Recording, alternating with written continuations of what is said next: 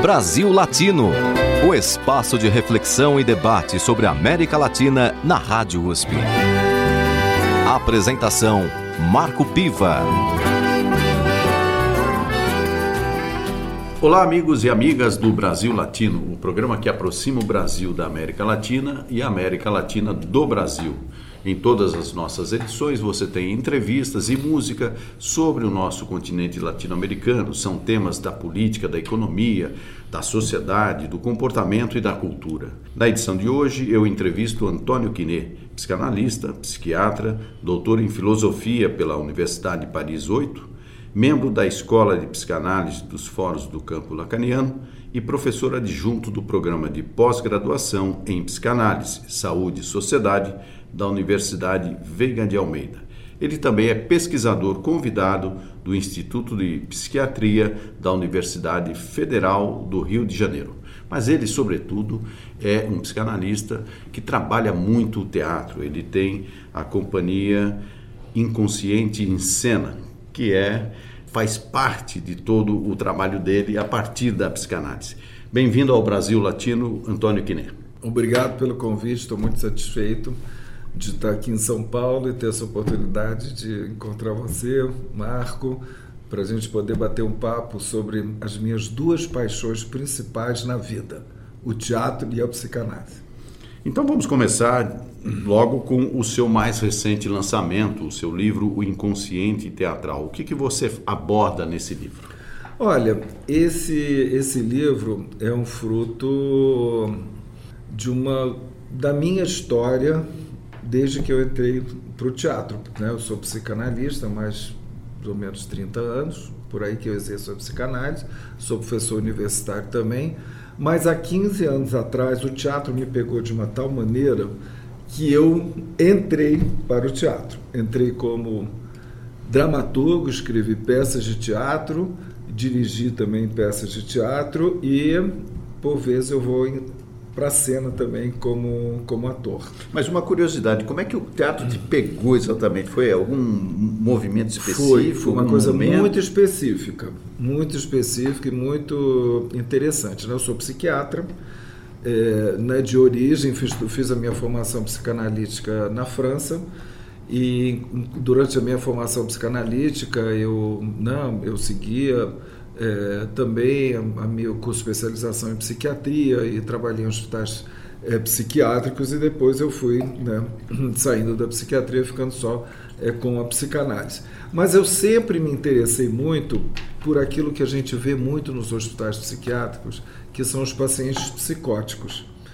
E, e a própria pesquisa psicanalítica me ajudou muito a desenvolver a teoria e a prática do, do trabalho com psicóticos. Então, na escola de psicanálise em que eu estava, eu, eu sempre me interessei por isso e comecei a trabalhar com a psicose. Né? E aí eu comecei a trabalhar primeiro a questão da melancolia, depois a paranoia, depois a esquizofrenia, e aí eu comecei a estudar é, delírios histéricos, que são delírios que podem acontecer em neuróticos, que não é exatamente da ordem da, da psicose, que são delírios mais transitórios e tal. E aí comecei, dentro do método que eu sempre faço de ir na psiquiatria clássica e, e, e, a, né, e com a minha leitura de Freud e Lacan tentar ver qual foi o aporte e a história, eu caio nos livros de no, no lugar de livros raros da, do Instituto de Psiquiatria, no, nas lições de Charcot. Quem foi, aí, quem foi Charcot? Né? Charcot ele era um psiquiatra do final do século XIX que ele começou a estudar histeria. E para ele diferenciar o que era a histeria dos casos neurológicos, espasmos, paralisias histéricas, crises que pareciam é, convulsões, né, que parecia epilepsia, chamado histerepilepsia, mas que não era, ele começou a trazer os pacientes e entrevistar e fazer apresentações desses pacientes diante de um público usando a hipnose. Então, se chegava dois pacientes, com um com, as duas com paralisia, e ele, ele conseguia desfazer a, a paralisia a partir da hipnose, aí o cara era histérico, um caso neurológico não conseguia que tinha lesão. E aí ele começou aquilo começou a ter uma repercussão tão grande que virou, virou meio um circo, né? porque ele abriu o serviço dele também para pessoas de fora e aí virou um must ir nas apresentações de Charcot em Paris. Então iam os artistas, o é, pessoal de teatro, pessoal, o, não, Afonso Daudet, a Sara Bernard e tal, né? várias pessoas, entende, para ver o que, que era aquilo que estava acontecendo. Né? E aí eu vi que era um verdadeiro teatro aquilo. Não, o teatro da histeria, que ao mesmo tempo ele fazia e refazia sintomas, e a pessoa voltava com sintomas de, quando saía da hipnose, e ele usava esse método considerado completamente espúrio para a medicina, né? porque no circo do lado também o hipnotizador usava isso. Né? Mas aí Freud, ao saber que estava estudando a histeria, ao saber do, do, do que estava acontecendo em Paris, ele vai fazer um estágio em Paris na Salpêtrière, Hospital da Salpêtrière, onde era o serviço do professor Charcot. E lá o que, ele fica absolutamente encantado com aquilo e ele começa a, a descobrir que na verdade todos aqueles movimentos e aqueles espasmos, aquelas manifestações, digamos, exuberantes da histeria, era a manifestação de fantasias inconscientes que estavam sendo encenadas pelos pacientes. Então, a primeira hipótese é assim: isso é algo do, do inconsciente. É o inconsciente tomando o corpo que está acontecendo aí. E foi nesse momento, um momento muito importante para a história da psicanálise, porque ele rompe completamente com a neurologia e ele se dedica a inventar uma disciplina né, e um método de tratamento quando ele vê ali aquelas pessoas endiabradas, né, entre aspas, como se tivesse né, possuídas, mas que ele sacou que aquilo era uma encenação de alguma cena antiga e sexual. E aí, quando eu descubro as lições de Charcot, eu comecei a escrever a minha primeira peça, que se chama Lição de Charcot. E depois eu coloquei em cena chamando Abram-se os Histéricos. E aonde eu, eu coloco. Então foi por aí. Eu estava estudando isso quando entrei. Eu mesmo comecei a escrever, talvez possuído também, pelo meu inconsciente, comecei a escrever, entende que foi, aí depois chamei um, um, grupo de atores amigos meus e a gente fez uma primeira apresentação e essa foi a minha primeira peça.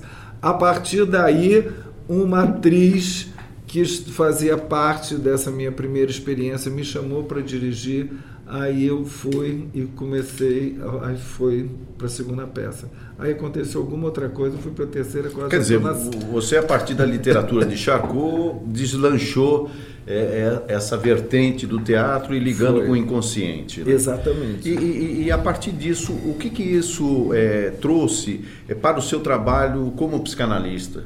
Você sentiu diferença a partir disso? Olha, o que eu, na verdade, percebi e percebo cada vez mais né, são que a psicanálise e o teatro são duas práticas, duas artes de expressão do inconsciente. E que, na verdade, né, o, e aí eu fui percebendo que essas, o, o que eu chamo né, até de homologias entre teatro e psicanálise eram realmente inúmeras e muito grande e, e cada vez mais entende como é, como isso se articulava. E aí eu comecei a ver como a psicanálise deve ao teatro e como a gente pode entender o teatro a partir da psicanálise. Né? Inclusive, o primeiro nome que Freud deu ao inconsciente, ele chamou Anderer Schauplatz, que é a outra cena, ou outro palco, que se, se, né, que é o lugar onde se dá o nosso sonho. Não é nessa cena, aqui eu conversando com você numa poltrona, aqui com essa vista linda da janela, né, vendo os carros passando em São Paulo, não é esta cena, mas uma outra cena que é aonde que se dá o inconsciente, que eles chamam então de, de outra cena, mostrando que é um outro palco em outro registro, que é onde acontece o sonho, só que essa outra cena está o tempo todo presente e a gente não se dá conta. Agora, o, você como psicanalista entrando ou tomando aí o teatro como um, um instrumento importante para o desenvolvimento do próprio trabalho da psicanálise, é, sofreu algum tipo de olhar meio torto do pessoal do teatro ou é, ao contrário também, quer dizer, o pessoal da própria psicanálise vê você como um, um peixe que estava indo meio fora d'água? Não só um peixe fora d'água, mas como um herege. eu fui atacado de todos os lados. Foi uma coisa impressionante. Né? Os analistas que não entendiam, porque eu nunca deixei a minha perspectiva sempre foi eu sou um psicanalista no teatro. Os psicanalistas né, achando que eu estava abandonando a psicanálise e o pessoal do teatro, o que, que esse cara está fazendo aqui? Ó? O que, que um psicanalista vem fazer aqui? Tanto que eu me coloco né, é, nesse livro, né, que me coloco né, de uma forma um pouco de brincadeira, mas não é. Assim, me, sinto, me, me coloco como um herege herege fazendo uma heresia, tanto em relação à psicanálise quanto em relação a, ao teatro. Né? Herege porque não é que eu vá me regozijar disso, não. Né? Também a questão da heresia, né, que vem do grego, que significa escolha. Né? E, e o, o, próprio Lacan, né, tomando de exemplo Joyce, também ele vai se colocar como um herege, e ele faz até uma brincadeira em francês, né, de hérésie, hérésie, RSI. RSI, que, que é o que Lacan propõe, que é do, que o nosso espaço, né, do, do, nós seres humanos, seres falantes, temos, habitamos um espaço psíquico que tem três registros: o real, o simbólico e o imaginário.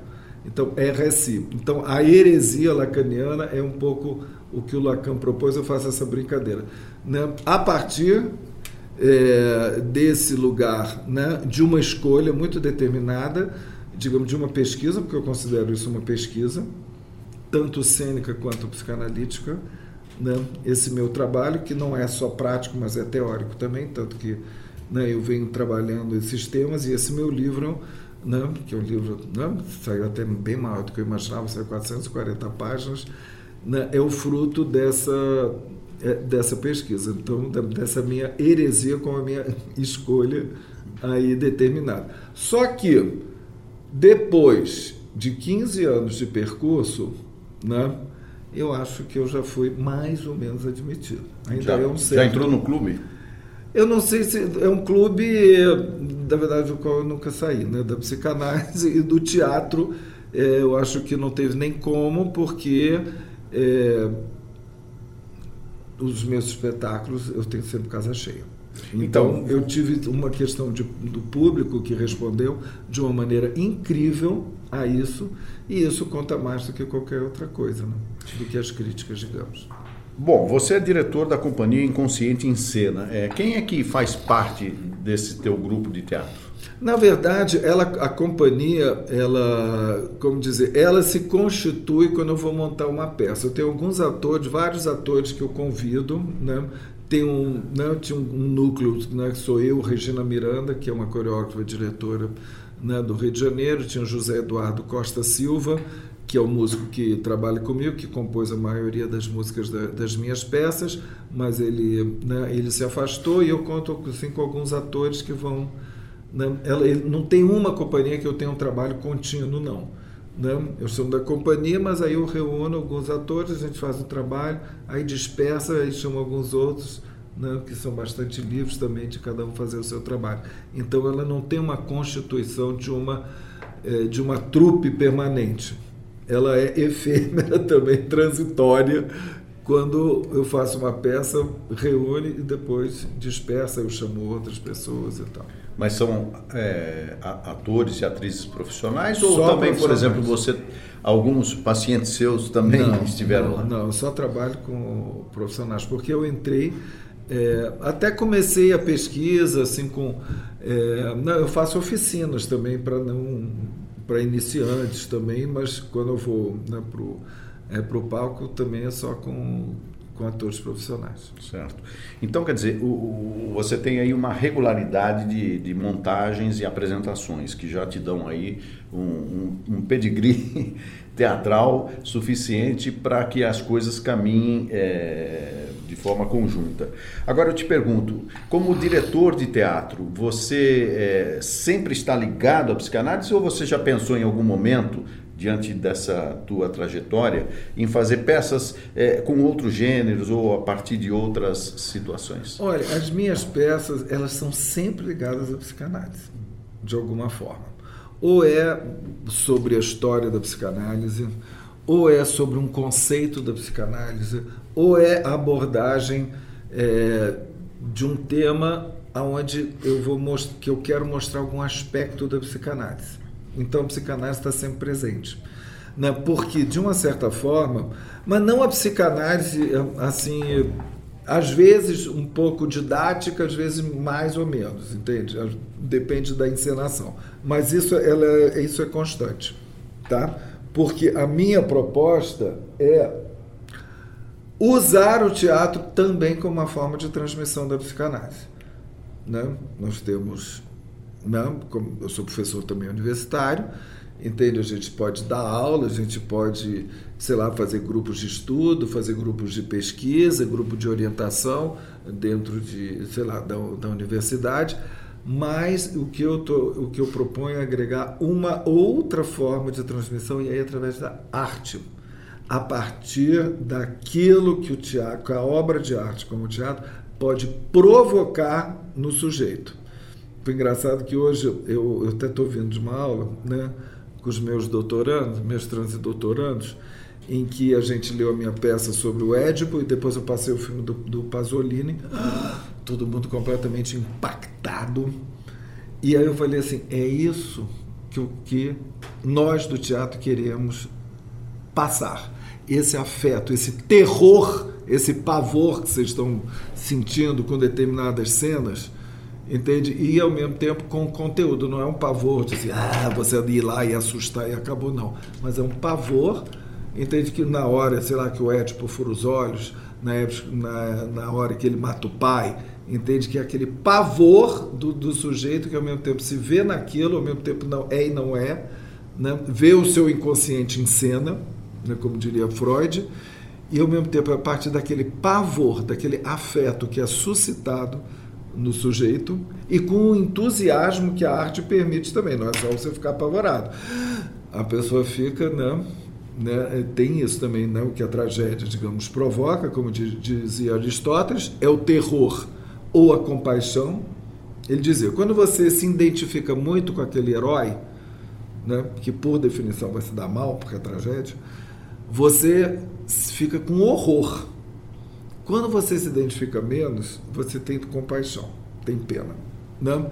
Só que o que é próprio da obra de arte é que esses afetos são suscitados de propósito, e há uma técnica para suscitar isso, né? que é a técnica do teatro, só que com o entusiasmo que vem superar isso, né? que o Aristóteles chama de catarse. Né? Com a catarse ali né, daquelas emoções. Então, qual é o que, que eu penso?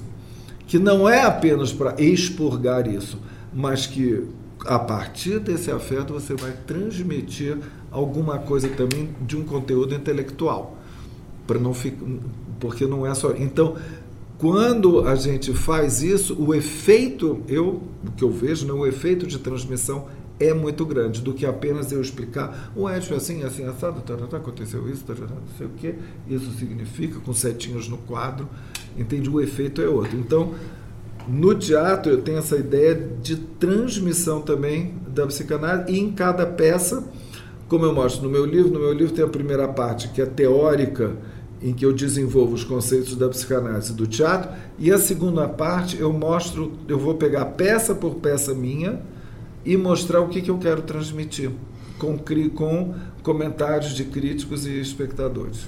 Queria, nós vamos voltar a esses conceitos de horror e compaixão no próximo bloco. Aqui no Brasil Latino, o convidado tem é, a missão até de sugerir música. Então eu queria que você também sugerisse alguma música. Olha, eu posso sugerir uma música da lição de Charcot ou uma do Édipo, qual que você prefere? Vamos de Édipo, porque as pessoas acho que. Então tá bom. Então podem entender vamos, melhor. Vamos ver uma, alguma música porque, né, do compositor José Eduardo Costa Silva que ele compôs para essa minha peça. Vamos ouvir agora. Brasil Latino.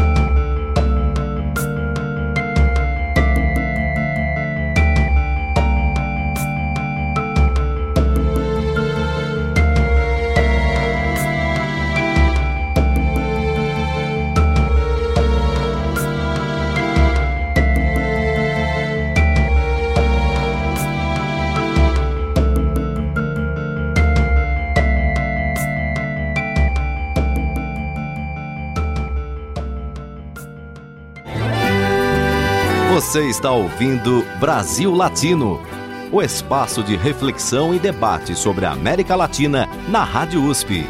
A apresentação: Marco Piva.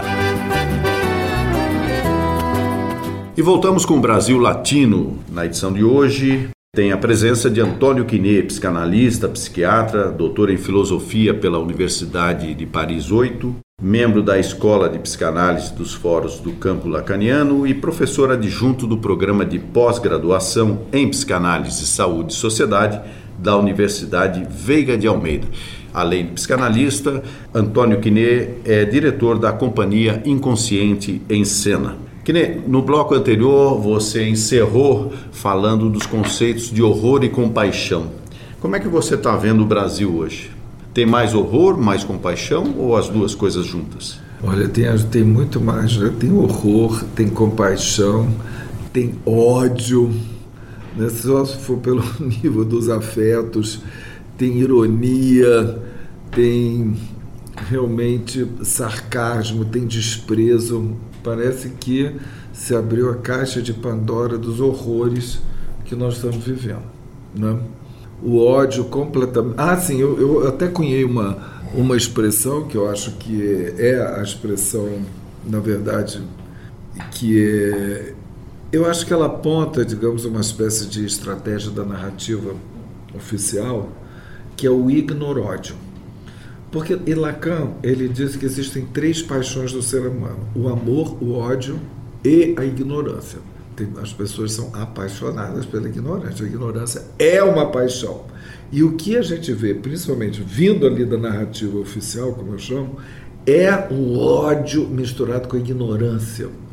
Né? Essa paixão de ser ignorante e um, e um ódio à ignorância, como se a minha ignorância equivalesse ao seu saber, um desprezo total pelo conhecimento né, pelas artes, por, por tudo que é investigação e pesquisa, e como se eu, né, é, é, essa luta contra a inteligência, aquilo que o homem tem né, de criativo, de inteligente, fosse desprezada em nome da, do império da burrícia, né, para comparar com a inteligência. Né?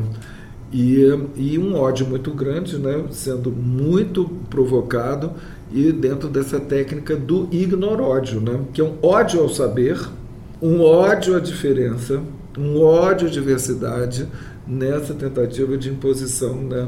de um pensamento único, conservador e, e segregativo. É isso que a gente está vivendo de uma forma né? muito, é, muito explícita.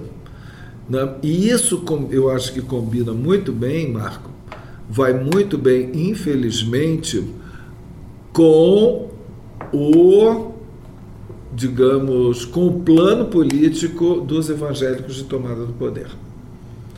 Você vê nisso um plano mesmo? Eu vejo um plano. Hum. Eu acho que é um plano. É um plano, entende? Por exemplo, o próprio Crivella tem um, tinha um livro, entende, que eu já falava desse plano há muito tempo.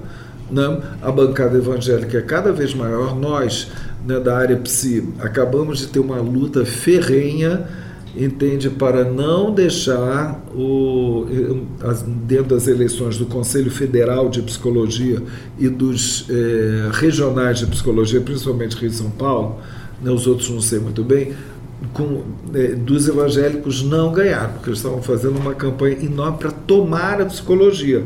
E para falar de um assunto super atual que aconteceu ontem, né? mais uma vez, como há 20 anos vem acontecendo, lá no Congresso tramita uma lei de regulamentação da psicanálise empurrada pelos evangélicos para regulamentarem a nível estatal, que seria a formação do analista para, para aprovarem curso de evangélicos psicanalistas. Não? Né? Com a mentalidade de que né, da cura gay, de, eh, de família, e, ou seja, de, de uma série de imposições né, que não tem nada a ver com o ser humano, com a diversidade que é o ser humano, né, e aonde que a psicanálise vai trabalhar justamente é, com a singularidade de cada um. Né? E esse plano que eles têm, né, a gente vê que eles estão atacando né, os costumes, né, porque não é apenas uma tomada de poder econômico e de venda da, né, dos bens, né, eh, digamos, materiais e ambientais nacionais. Há também uma estratégia de uma mudança de mentalidade que eles estão impondo, e de todos os lados. E o que nós estamos vendo atualmente é que a área psi está sendo atacada é, é, é também. Né? Eu estou dizendo assim, desse lado, assim como a cultura. Né? O super, acabaram de, né, anteontem, é, um, um, evangélico foi nomeado superintendente da Ancine. Né? O, o, o, responsável pelas artes é, cênicas é o Roberto Alvim, né? até que era aqui de, de São Paulo, que tinha o Teatro Noir, que era um, um teatro incrível.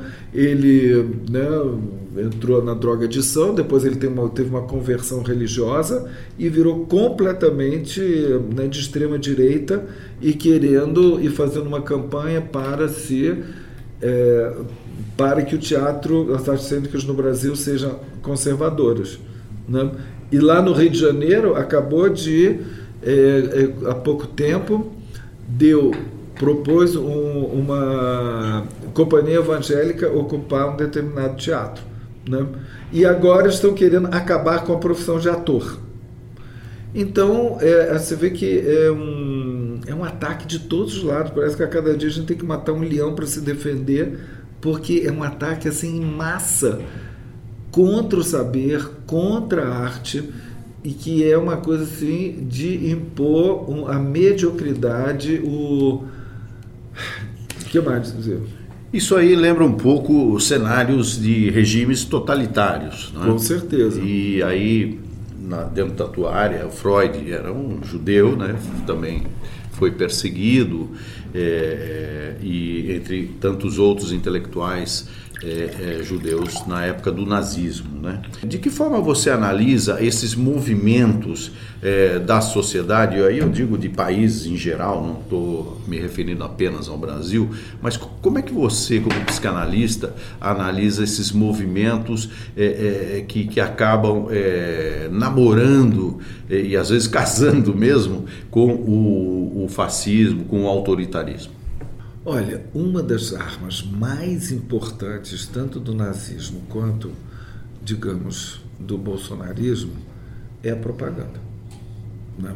A propaganda que é, tanto né, o Ministério, Ministério de Propaganda do Nazismo com Goebbels era, era fundamental, como foi a questão da propaganda é, antipetista, né, mais uma vez voltando, né, o fantasma é, do comunismo sendo, sendo atacado né, para eleger né, é, né, o Bolsonaro, que está né, tá todo mundo vendo né, a mediocridade, a nulidade que, né, que, que ele é, e, né, ou pelo menos a narrativa que ele sustenta, né, e e o que parece, né, eu, até, eu até tenho um texto meu que está né, publicado no 247, que eu desenvolvo mais isso, se alguém estiver interessado, né, por que nos tornamos fascistas.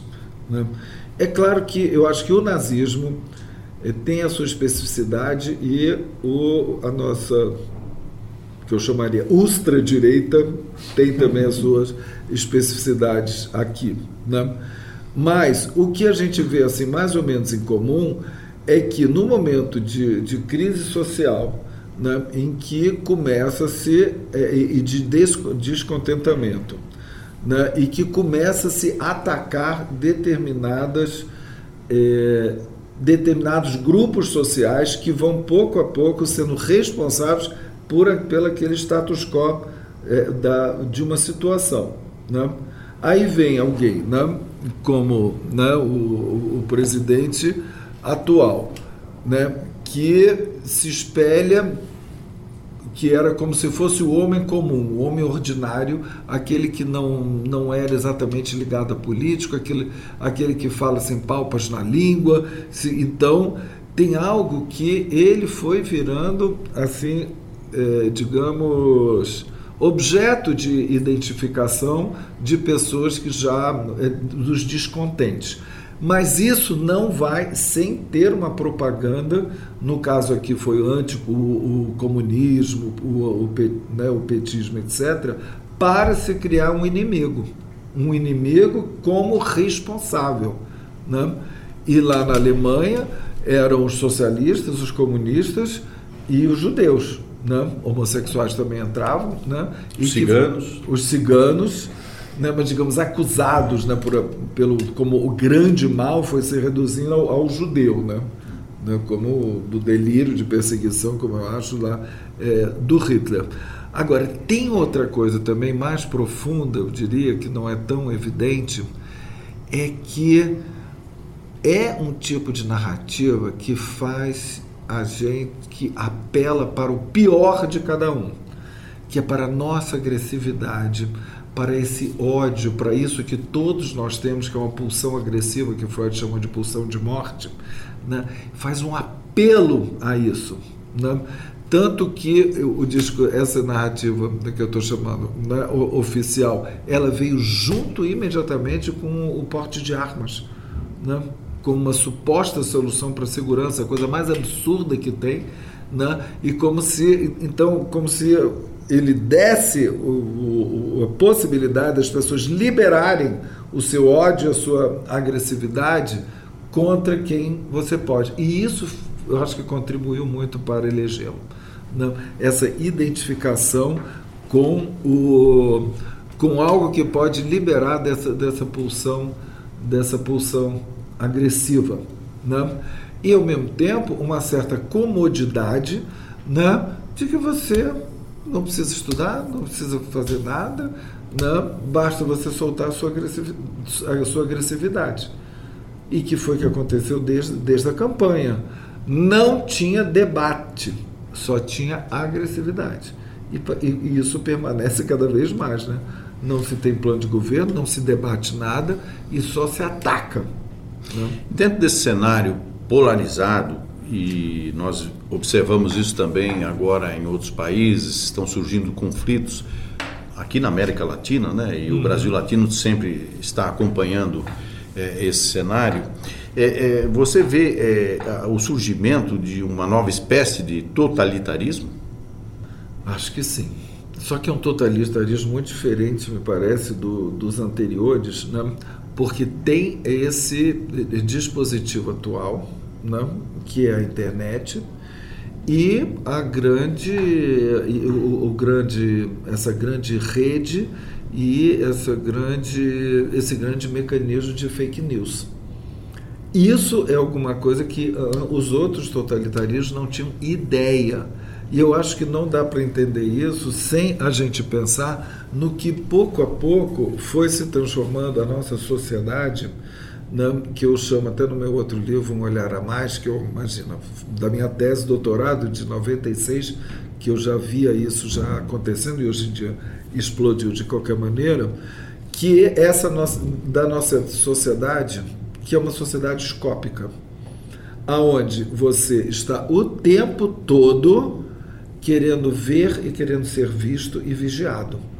Então, o sistema de vigilância, onde o olhar está permanentemente né, é, circulando, né, em que o, o mundo né, se transformou num grande panóptico, onde, onde todo mundo é transparente. Depois que o Snowden né, é, mostrou né, é, como na verdade, né, você no seu celular, no seu computador, você pode estar sendo filmado, você pode estar sendo né, colocado. Hoje em dia, então, essa sociedade escópica digital né, faz com que a gente seja completamente vulnerável, transparente e principalmente vulnerável. Né, e, ou seja, e a sociedade né, digital ela desenvolveu um cadastro onde todos os cidadãos do mundo é, tem os seus gostos, as suas, é, as suas características e seus, todos os seus dados, inclusive bancários, mapeados por uma, pela inteligência artificial. Com isso, é um nível de manipulação que é impressionante. Então, o que que o, por exemplo, né, nós sabemos que o Brexit, o Trump e o Bolsonaro, eles só foram eleitos por causa do, desse, do sistema de fake news né, que, e com o auxílio do Steve Bannon. Né? Depois ficou evidente, quando na primeira visita do, do Bolsonaro na, no, em Washington, né, ele estava jantando na Embaixada do Brasil com o Steve Bannon. Né? Então, eu acho que esse tipo de totalitarismo é mais. É, a gente começa a entender mais com essas nova te, novas tecnologias, digital dentro do mundo escópico, e o que, que acontece? Né? Que, e com o 1984 do George Orwell. Porque o que a gente vê, né, e desde o início, né, o que o nosso presidente faz ele faz um curto-circuito de todas as instâncias democráticas da demo, eh, democráticas né, da nossa democracia representativa e ele se dirige direto ao seu eleitor pelo Twitter, como Big Brother né, em 1984. Né? Ele manda um Twitter diretamente, ele faz vídeos e ele fala diretamente: Bom dia, querido eh, eh, né, editor, vamos atacar Fulano. E todo o exército dele vai atacar fulano e além de todos os robôs que são organizados para isso. Então é um, um, um, totalitarismo que usa essa ferramenta né, digital e que eu diria até é, é muito pior porque vai direto naquilo que é a intimidade da pessoa, que virou o celular de cada um. Né? Eu tanto brinco que o celular exatamente celular. É a sua cela e o seu lar. E você tem o presidente que está na sua intimidade. Então é aquilo que está mais longe, ao mesmo tempo está mais próximo, dizendo que você tem que pensar.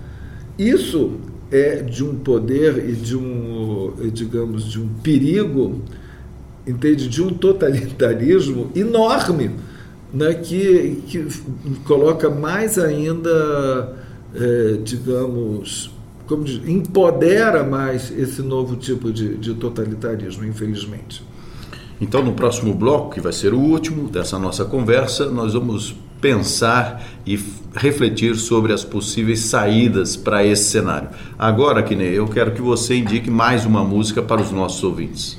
Então, tá bom.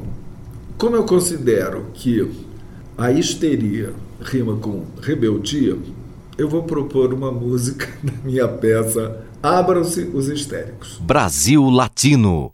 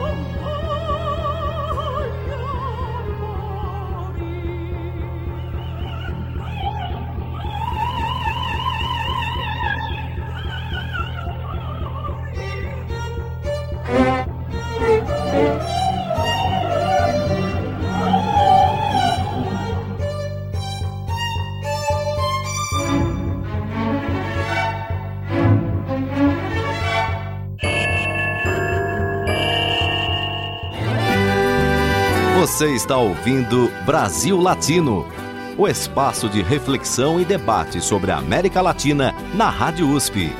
A apresentação: Marco Piva. E chegamos ao último bloco do Brasil Latino, o programa que aproxima o Brasil da América Latina e a América Latina do Brasil. Na edição de hoje temos a participação de Antônio Quiné, psicanalista, psiquiatra, doutor em filosofia pela Universidade Paris 8 e também professor adjunto do programa de pós-graduação em psicanálise, saúde e sociedade da Universidade Veiga de Almeida, no Rio de Janeiro. E ele também é diretor da companhia Inconsciente em Cena. Recentemente lançou O Inconsciente Teatral, que foi editado pela Atos e Divans. Ele tem trabalhado muito essa questão da psicanálise e do teatro, é, ou seja, é essa junção é, fruto de toda a sua trajetória na, na psicanálise e também na psiquiatria. Né? Porque no bloco anterior nós passeamos um pouco aí pela situação atual do Brasil, do mundo, né? E eu gostaria que você também fizesse algum comentário sobre a questão é, do Freud e o nazismo, porque aí tem é, uma questão histórica, não é? Freud era judeu, foi perseguido, mas também a partir da psicanálise, que tipo de relação você faz é, nesta questão específica? Olha, assim, historicamente, né? E isso, inclusive, é um dos temas da minha última peça, que é Hilda e Freud. E que é uma peça que se passa exatamente em 1933, março de 1933. Hilda Doolittle, uma poeta americana, mas né, residente em Londres, se muda por uns tempos para Viena para fazer análise com Freud, em março. Em janeiro, Hitler é nomeado chanceler da, da, da Alemanha e logo depois o chanceler da Áustria seguiu a política antissemítica do, de Hitler. Né? E, com, e é muito interessante que eu trabalho um pouco isso, né? que é uma análise em que vai acontecendo e os, os elementos de fora né, da realidade vão invadindo aquela situação extremamente íntima, né? E ela começa a temer pela vida do Freud e ele vendo as coisas acontecerem, né? E eu retomo, né, uma coisa né, que realmente o Freud negou durante muito tempo que ele corria perigo, né, como judeu. Ele não podia acreditar que aquilo ia atingir a, a, a, família dele e ele mesmo. Né? Ou seja, ele, ele não acreditava que aquele regime que estava se iniciando pudesse chegar no nível que chegou. Exatamente. E muitos judeus não podiam imaginar né, que ia ter, por exemplo, a solução final do extermínio, entende achava que aquilo ia né, eram só que eles queriam só possuir os bens dele que não, não deles ele também não podia imaginar né, até que a filha dele foi pega né, pela Gestapo passou um tempo né, um dia ou dois parece uma noite né, e aí ele resolveu né, ir para o exílio eh, por exílio em Londres. Mas uma coisa que de uma certa forma ele já antevia o que aconteceu com o nazismo quando ele escreve, ele escreve um texto que é muito importante não só para psicanalistas, mas para sociólogos, antropólogos e tudo mais, que se chama A Psicologia das Massas. Né? E nesse texto da Psicologia das Massas, ele explica como se constitui o líder. E um líder, inclusive fascista como, né, e nazista, como acabou né, sendo, é, é, né, se tornando Hitler para né, o povo alemão, para, para os nazistas mesmo. Né? E ele vai mostrar nesse texto, e é muito importante, o que a psicanálise pode contribuir para o que a gente chama de psicologia das massas. Né? E o que é, cada um vai colocar no líder aquilo que é o ideal do eu. Né? O ideal que ele vai considerar, que geralmente está no lugar do pai e que ele quer ser amado por aquele pai e que acaba virando uma coisa, um, um amor e uma dedicação completamente cega e que aquilo vai tendo fazendo uma identificação dos irmãos entre aspas, né, em relação àquele líder e tudo mais e que ele mostra como líder está no mesmo lugar do hipnotizador que hipnotiza as massas.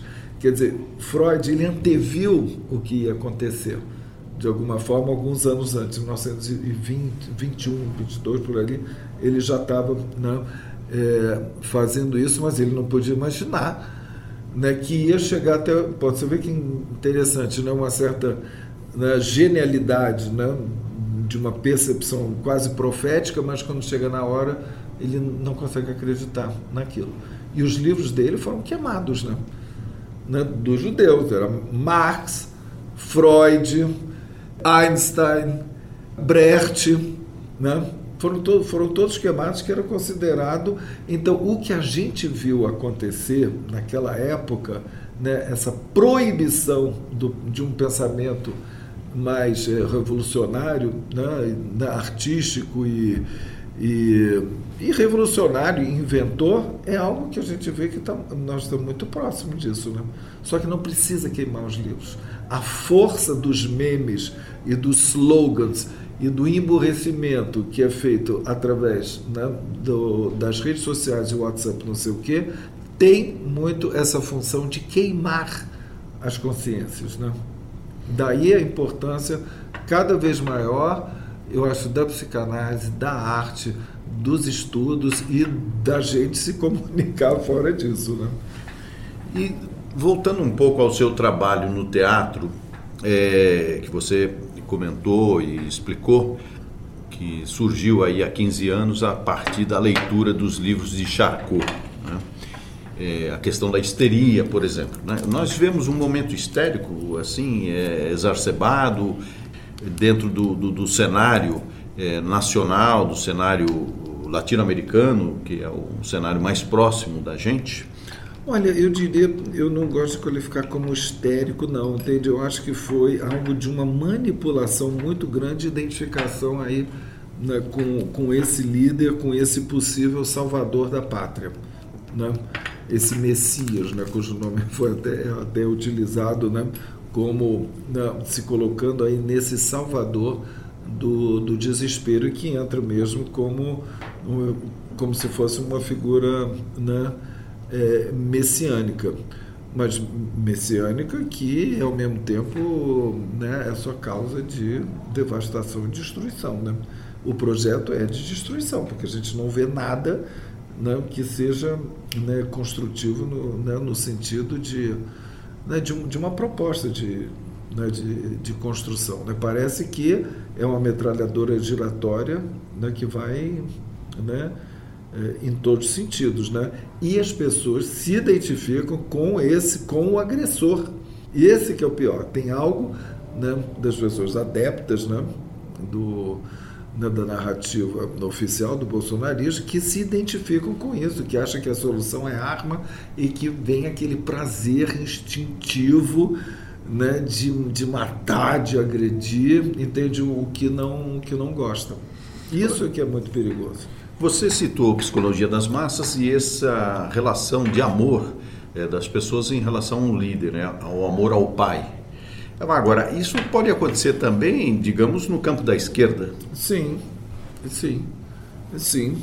Entende? O Lula pode estar também nesse lugar, né, de alguma forma. Só que a narrativa de um é completamente diferente da narrativa do outro. Não é uma narrativa de destruição.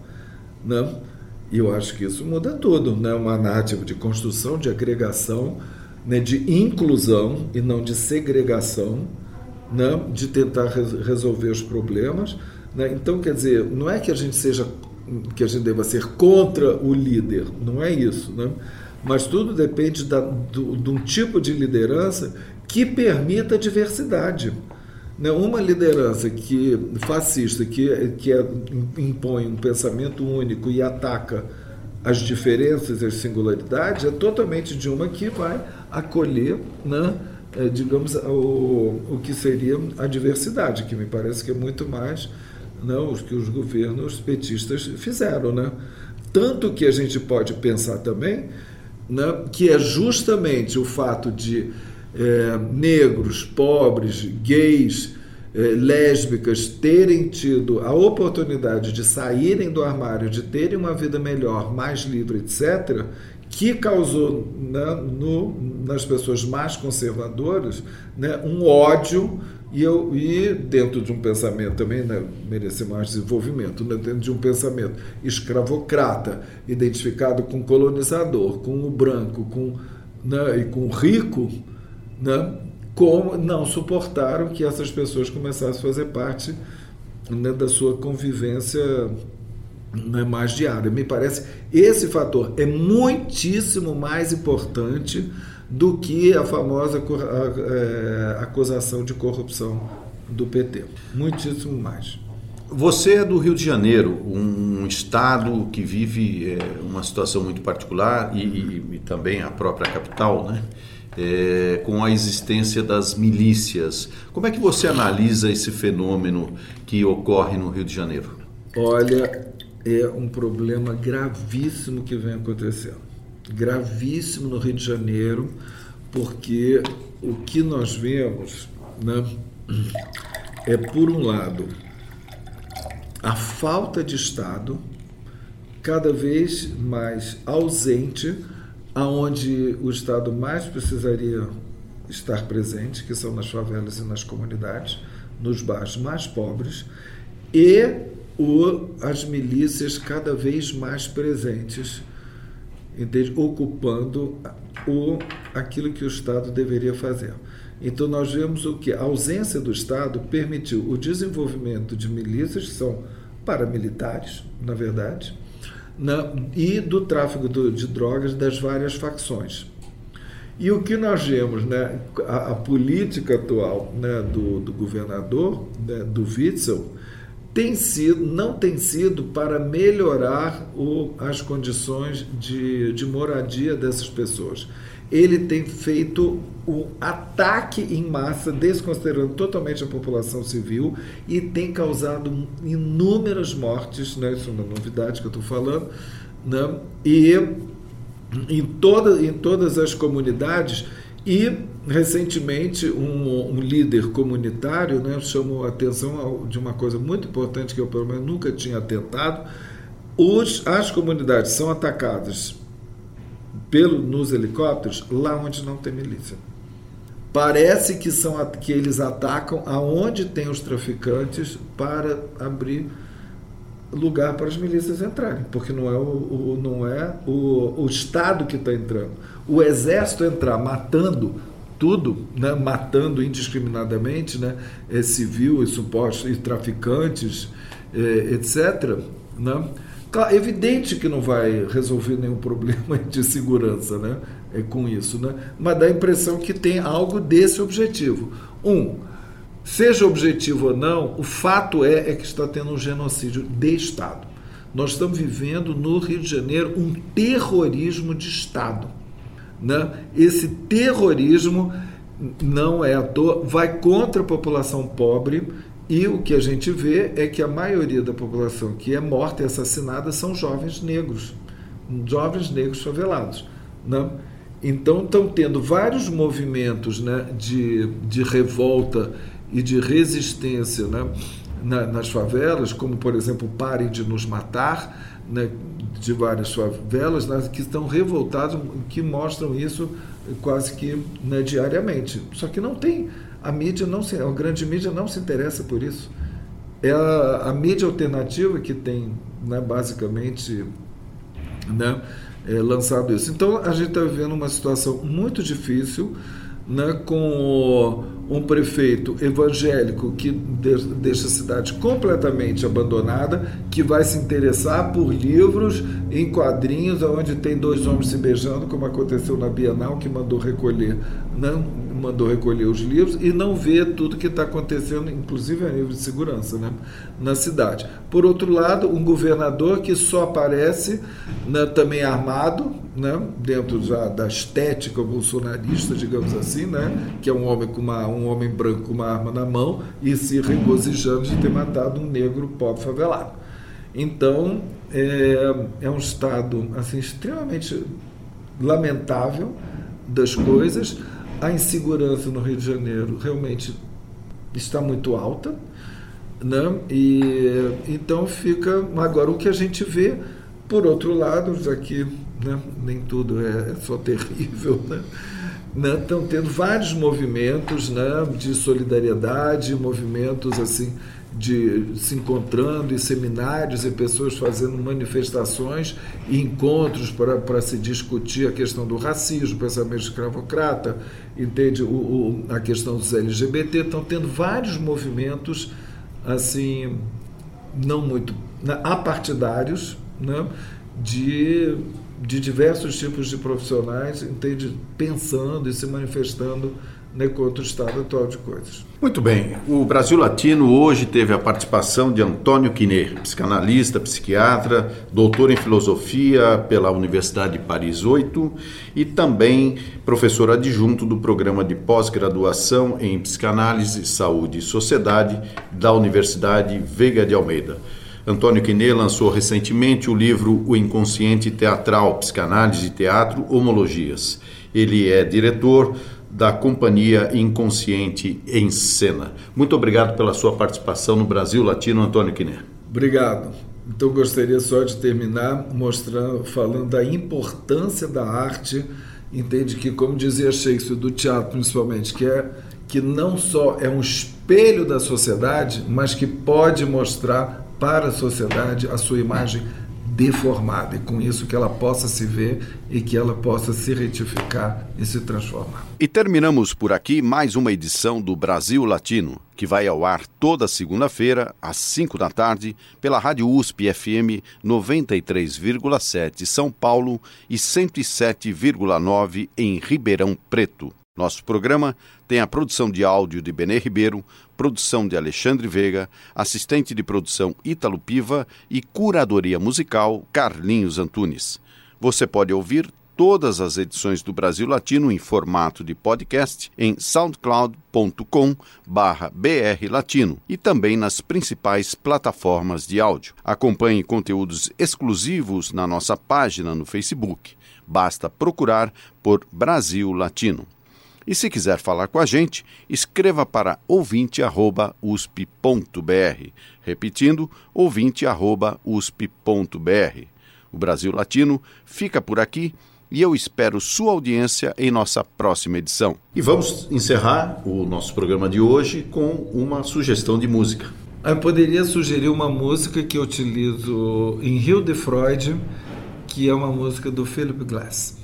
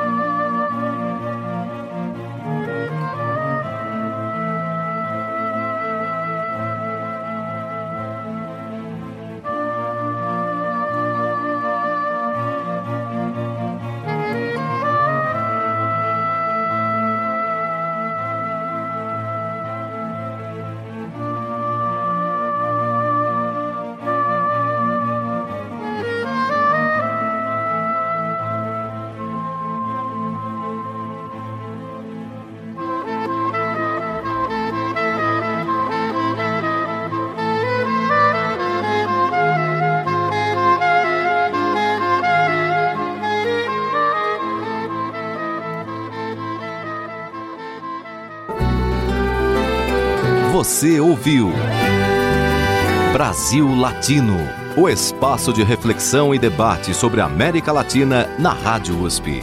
Apresentação Marco Piva.